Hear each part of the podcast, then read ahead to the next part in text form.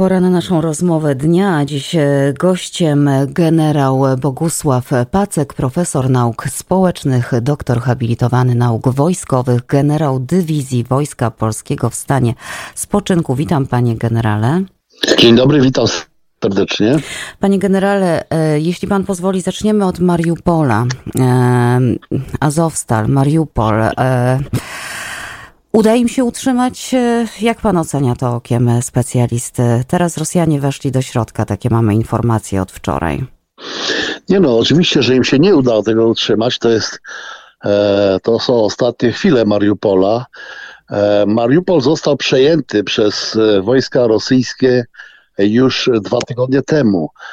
Natomiast, natomiast to, co w tej chwili dzieje się w Mariupolu, to są w podziemiach fabryki, które są metalurgiczne. W Mariupolu są dwa takie ogromne zakłady metalurgiczne i w jednym z tych zakładów odbywają się w tej chwili no, takie e, dramatyczne, e, dramatyczne bardzo sceny, ponieważ wyrażono zgodę na to, żeby e, wypuścić ludność cywilną i to miało miejsce przedwczoraj, wczoraj.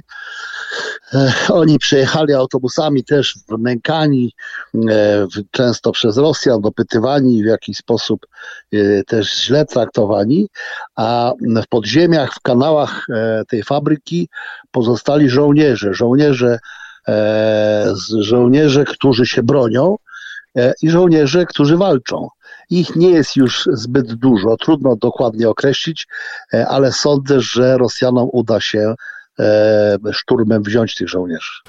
Uda się przed dziewiątym. Co planuje Putin na dziewiątego w takiej sytuacji, w jakiej jest ta wojna w tej chwili? 9 maja w Federacji Rosyjskiej jest wielkim świętem. To jest święto e, porównywalne w sensie nastroju, w sensie rangi, ważności do świąt Bożego Narodzenia w Polsce. E, święto, w którym ludzie autentycznie mają łzy w oczach, chodzą na defilady, e, ale to święto do tej pory było związane z tak zwaną wojną ojczyźnianą, e, bo tak nazywają drugą wojnę światową Rosjanie. Swój udział w tej wojnie nazywają wojną ojczyźnianą i, i ono po prostu odnosiło się do bohaterów, do kombatantów, stąd te, tym defiladom towarzyszyła obecność zawsze tych, którzy walczyli w czasie wojny. W tym roku z całą pewnością to będzie święto także bardzo okazałe w różnych miejscach, w różnych miastach, w różnych miejscowościach Federacji Rosyjskiej. E, natomiast to, co dotyczy Ukrainy, jest zagadką. Niektórzy mówią, że będzie to defilada i parada w samym Mariupolu. Trudno powiedzieć, ja się tego nie spodziewam. To byłby jednak e, przesadny cynizm e, ze strony władz e, Rosji. No i przyznanie się do tego, że to nie jest żadna operacja specjalna, tylko wojna.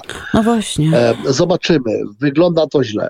Mm, niektórzy mówią, że może tego dnia Putin e, paradoksalnie ogłosić wojnę wreszcie i, i, i to pozwoliłoby mu na powszechną mobilizację. To mówią ci, którzy oceniają stan wojska rosyjskiego jako zły. A jak pan ocenia stan armii rosyjskiej i taktykę? Bo e, muszę przyznać, że to jest takie zadziwiające. Niby tam się wszystko koncentruje na wschodzie, ale tak naprawdę Rosja atakuje przecież całą Ukrainę. Słyszymy o tych różnych ostrzałach. Stan wojska rosyjskiego rzeczywiście jest znacznie e, gorszy od tego, który mieliśmy e, przed, przed nami, w naszych oczach przez kilkadziesiąt lat. Mówiliśmy przecież, że to druga armia świata.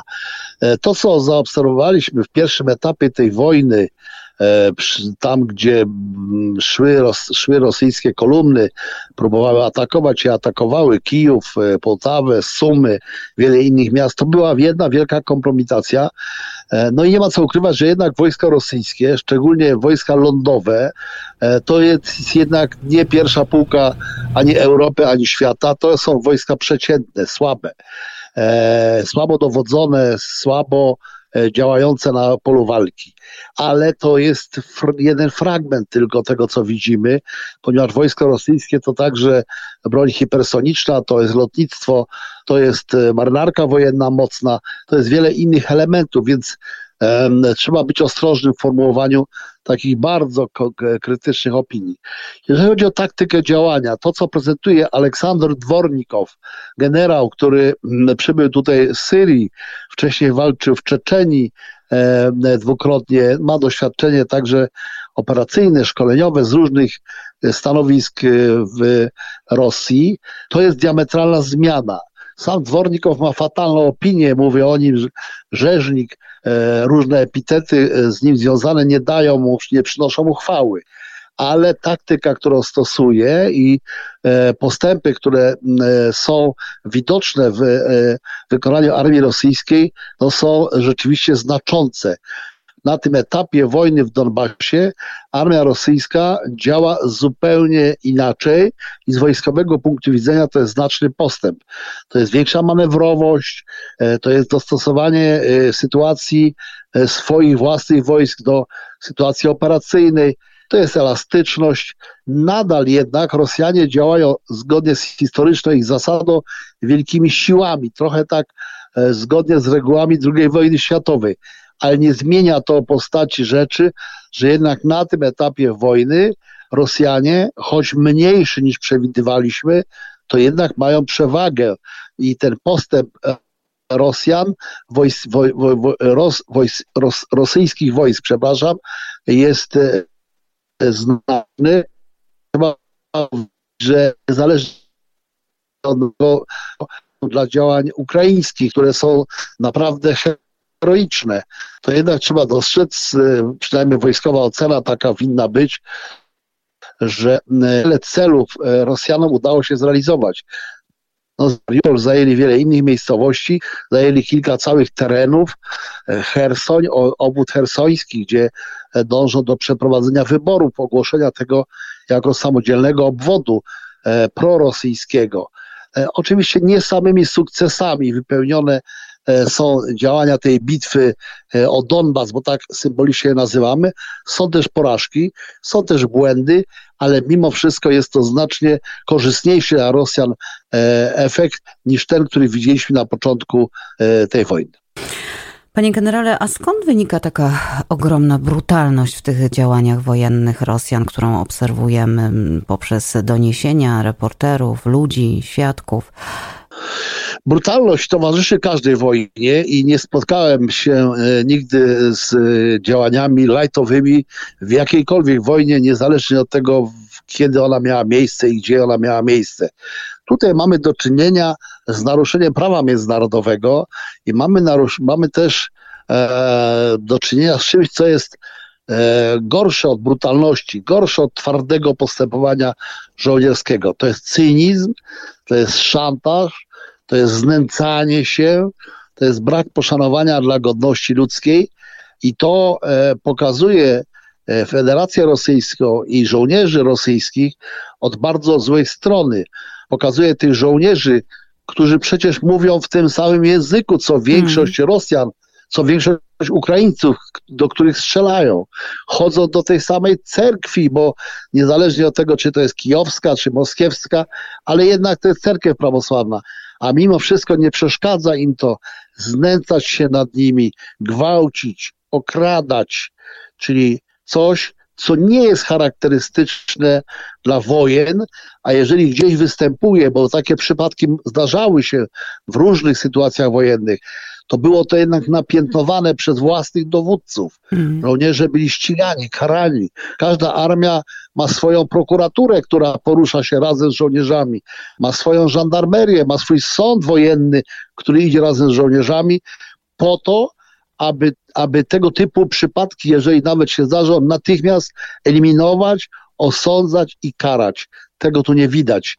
To e, brak takich podstawowych zasad moralnych, nawet tych, które e, powinny towarzyszyć wojnie, e, jest e, czymś niespotykanym, jest czymś, co bardzo różni Rosję od innych państw, które brały już udział w wojnach. Na zakończenie, panie generale, chciałabym jeszcze zapytać o wagę e, informacji wywiadowczych. Dziś New York Times e, napisał o tym, że Stany Zjednoczone w bezprecedensowy sposób wręcz przekazują w czasie rzeczywistym informacje Ukraińcom, co z kolei pozwala im po zebraniu swoich informacji na celne ataki, w tym na unicestwianie wysokich rangą oficerów rosyjskich. Ja nie mogę tego potwierdzić co do tych oficerów. Martwi mnie, że tak wiele tego typu i niezależnie od tego, czy to są prawdziwe, czy nie, przedostaje się do mediów, no w tym także do mediów amerykańskich i europejskich. To nie pomaga tej wojnie. Amerykanie robią bardzo dużo dobrego. Robią dużo dobrego dla Ukrainy, dla ludzi, którzy e, cierpią e, e, jako ofiary tej wojny, ale robią dużo także dla Europy, dla Polski, dla Niemiec, dla Francji, dla wszystkich tych państw, które są zagrożone wojną. W związku z powyższym trzeba to bardzo doceniać i ja bardzo doceniam e, działalność wywiadu amerykańskiego. Jako fachowiec zdaję sobie sprawę z tego, że trudno byłoby e, działać Ukraińcom na tej wojnie bez pomocy amerykańskiej, bo przez wiele lat sam wspierałem Ukrainę, działałem na terenie Ukrainy, mam wiedzę, jakie są możliwości ukraińskie. Chwała e, Stanom Zjednoczonym, prezydentowi Joe Bidenowi i wszystkim, którzy wpisują się w jego strategię, bo to jest strategia dobra dla świata, dobra dla Ukrainy i dobra też dla Europy i dla Ameryki. Problem polega na tym, że zbyt dużo jest chętnych, którzy chcą przy okazji tej wojny zaistnieć i czasami w dobrej wierze robią złą robotę, między innymi ujawniając zbyt dużo, o czym nie powinno się mówić. No właśnie, cisza wydaje mi się też jako laikowi, przecież ja się na tym nie znam, na strategii w ogóle, ale też wydaje mi się, że nad takimi sprawami powinna być cisza dla dobra e, sprawy, panie generale. Bardzo, a jeszcze na, na zupełne zakończenie, nie możemy na razie mówić o, o, o jakimkolwiek końcu te, tej wojny, prawda? O jakimkolwiek scenariuszu końca. Nie, nie, nie, nie możemy. Mhm. Nie możemy mówić, proszę wpisać, proszę się wczytać w strategię rosyjską, ale i w strategię amerykańską, bo Ukraińcy tu nie mają za bardzo wyjścia. Ich strategia jest jedna tylko, walczyć o swoje państwo, walczyć o swoich ludzi e, i jak długo by ta walka nie, nie miała potrwać. Natomiast i Stany Zjednoczone i Rosjanie, mając przeciwstawne strategie, jednak e, z obydwu tych strategii wynika długa walka. Dla Rosji to jest bezwzględne zwycięstwo, to jest pokonanie Ukrainy, a w dalszej kolejności przesunięcie struktury bezpieczeństwa to na Ukrainie się nie Rosja dzisiaj już dobrze wie Mołdawia, wie dobrze Kazachstan, wie dobrze Gruzja, ale nie tylko państwa NATO, jeżeli nie uda się powstrzymać China i Rosji, muszą się liczyć z dalszymi konsekwencjami i z dalszymi działaniami agresywnymi. Natomiast Stany Zjednoczone przyjęły swojej strategii, to jest czytelne w wypowiedziach samego prezydenta, ale wielu strategów, generałów, polityków, sekretarzy stanu. Stan, Stany Zjednoczone przyjęły jako swój cel doprowadzenie gospodarcze, nie tylko militarne, gospodarcze Rosji do takiego stanu, żeby ona nie mogła już podnieść ręki na nikogo. A to oznacza długi proces, ponieważ Rosja jest dużym państwem o ogromnym potencjale energetycznym. E, w związku z powyższym, żeby ten cel zrealizować, o którym mówią przywódcy Stanów Zjednoczonych, na to potrzeba na pewno nie tygodni i nie miesięcy. Ta wojna, jeżeli będzie realizowana zgodnie z tymi celami strategicznymi, potrwa dłużej. Dziękuję panie generale. Dziękuję bardzo e, za pana czas, za analizę. Dziękuję. Do usłyszenia. E, generał Bogusław Pacek, profesor nauk społecznych, doktor habilitowany nauk wojskowych, generał dywizji Wojska Polskiego w stanie spoczynku był naszym gościem.